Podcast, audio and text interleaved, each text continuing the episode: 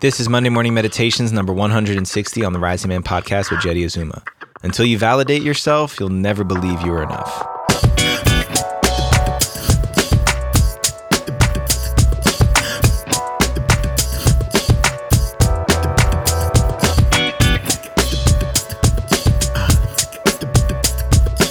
What's up, Rising Man family? Hello to all my rising men and rising women out there. Jeddy Azuma here. I am the founder of the Rising Man movement and also the host of the podcast. Grateful to be behind the mic once again here today. Before we jump into today's episode, I want to talk to you guys a little bit about Ignite. This is our 12 week online virtual program. Do it at your own pace. It's got a little bit of everything. We do a lot of work around vision, a lot of clarifying who are you? How did you get into this world? Where do you come from? What is your ancestry? Developing a deeper relationship with where you came from, and then identifying what do you want?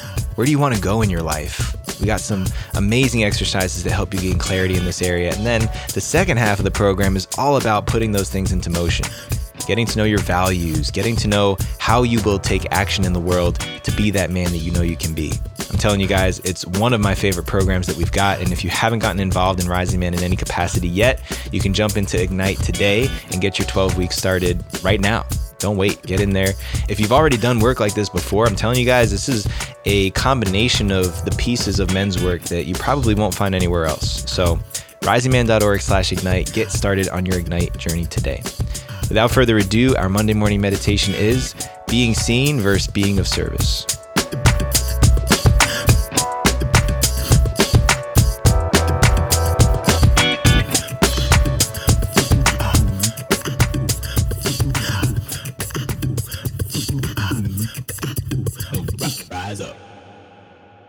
Here's the ego crusher.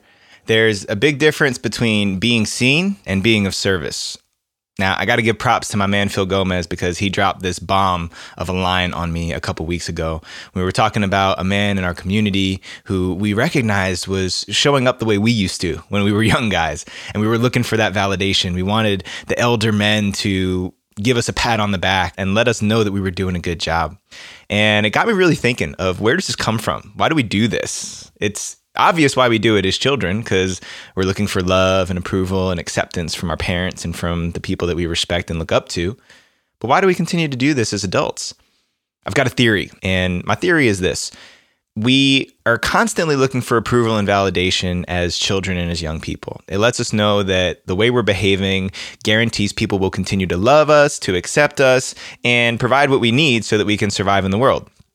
It's A plus B equals C. You can trace it back everywhere in your life. You can look at everything you did as a kid, and in some way or another, you were looking for that love, approval, and validation from parents, from grandparents, from teachers, coaches, friends, older brothers, whoever it was. But why do we continue this pattern into adulthood? So, my theory is this that we never actually take responsibility for validating and approving ourselves. We never actually take that responsibility from all the authority figures we had, all the people that we looked up to in our lives, and take that upon ourselves to say, you know what, this is my best. I speak with so many young men who don't know how to measure what their best looks like. And I asked them that question, and this has happened to me before by men I looked up to. They said, Well, did you do your best? It's such a crushing question because a lot of times I look at that and say, Well, I know I could have done better.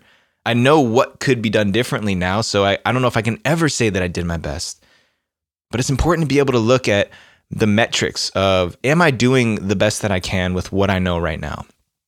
Did I do a good job? Am I showing up in alignment with my word, with my values? Am I showing up as the man that I say I am? Think about this for yourself. This is where so many of us get lost and we get confused in this game of doing something because we want to be generous, we want to give back to our community. To me, that's one of the most core aspects of adulthood and manhood, the spirit of masculinity to take care of, to protect, to provide, to give back to the community.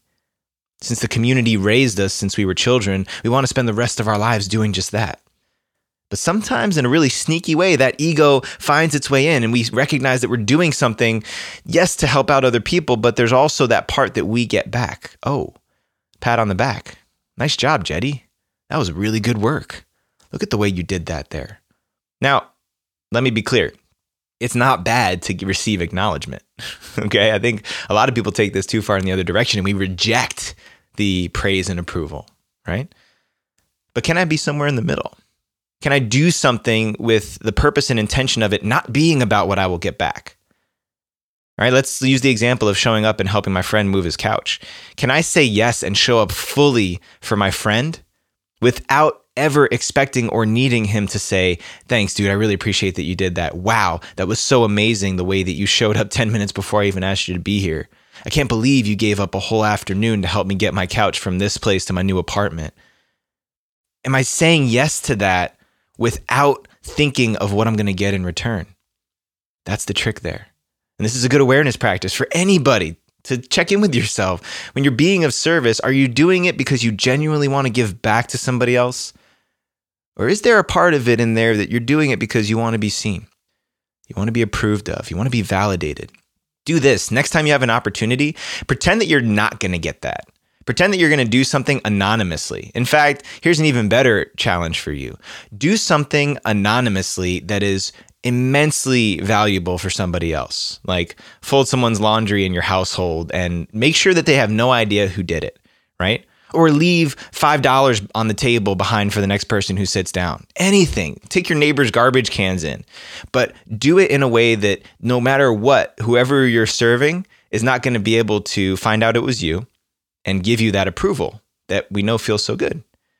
Will you do that? Will you do something knowing that you're not going to get anything back other than how you feel about yourself because of doing it? This is the way that we claim back responsibility to approve and validate of our own actions.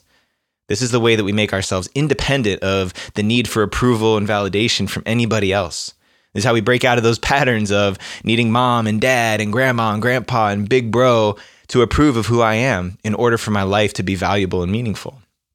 And if you guys out there find yourself asking questions, wondering if you're doing the right thing, it's a normal part of the process. It's not just something you snap your fingers or flick a switch and you go from seeking validation to not seeking it, but it's a practice.